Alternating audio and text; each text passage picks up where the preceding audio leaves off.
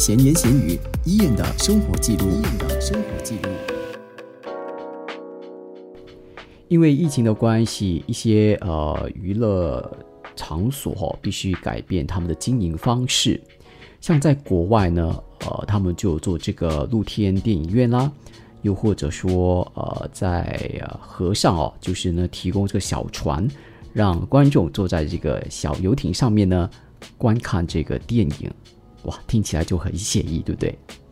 那新加坡呢？因为呃地理因素的关系了哈，总不可能在新加坡河那边看电影吧？或者说新加坡河上看电影吧？你可能可以哈，我不晓得有没有过这样的一个想法了，可能可以考虑一下了。Anyway，这就让我想起了之前呢有到福康宁山，呃，在星空下看露天电影的体验。我记得上一次看这个电影的时候，诶，刚刚好是去年大概这个时候，诶，我记得开映时间几个小时前，已经有不少人席地而坐了，而且呢，个个看似有备而来的，地毯啦、食物啦、饮料、甜点、水果都不缺。然后虽然呢已经是黄昏时分，可是柔和的夕阳还有那个热气，哈，还真的是有点难受。我想要不是为了争一个好位置看电影，相信呢不会有多少人有这样的一个闲情雅致哦，在草坪上暴晒吧。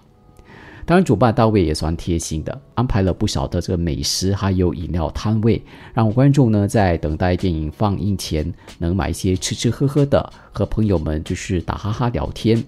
暂时呢忘却这个闷热，轻松的打发时间。记得当时就有位朋友说：“现代人也真奇怪哦，舒舒服服的冷气戏院不去，为何要在这里活受罪？”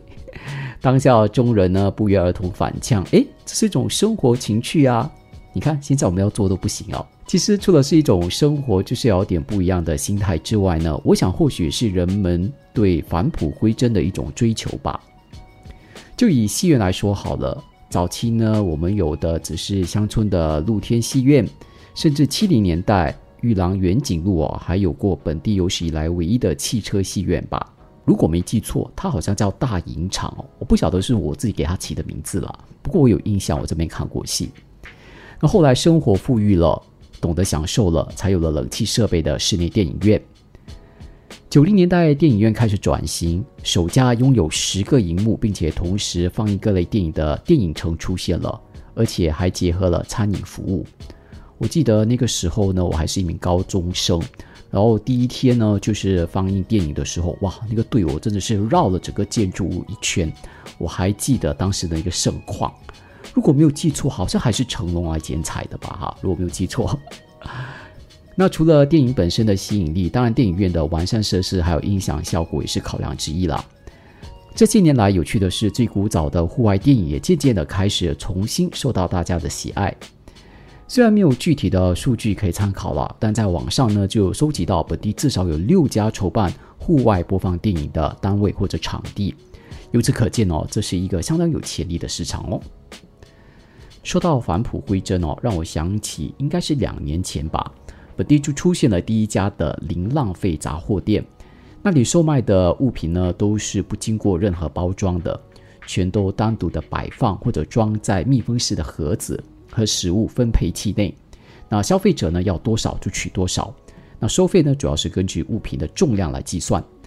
此外呢，店里也不提供任何的塑料袋哦，消费者呢必须要自备容器来盛装所购买的物品。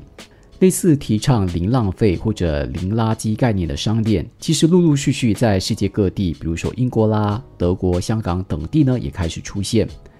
老实说，这种经营方式好像也不是什么新颖之事吧。充其量也只是重新包装的一种就业吧。如果说你是七零年代或更早出世的听众哦，你肯定对本地旧杂货店熟悉不过了嘛，对不对？那里的米啦、白糖啦、香料、饼干还有干粮等等物品呢，都不是像现在现成包装售卖的，而是装在这个麻袋啊，或者配有红色盖子的那种大型玻璃瓶里头的，对不对？那顾客要买的时候呢，老板就会按照他们的要求提供所需要的准确的数量还有重量。其实刚才说的这个零浪费杂货店啊，还有露天电影院哦，似乎再次证实了生活其实就是一种循环。从简单朴素，我们呢就是欲求华丽奢侈，然后一得到了满足感之后呢，我们又开始眷恋起那一份走远了的淳朴。可是有时候我再想想哦，或许呢，更多时候怀念的只是属于那个年代的一种情怀吧。闲言闲语，伊人的生活记录，伊人的生活记录。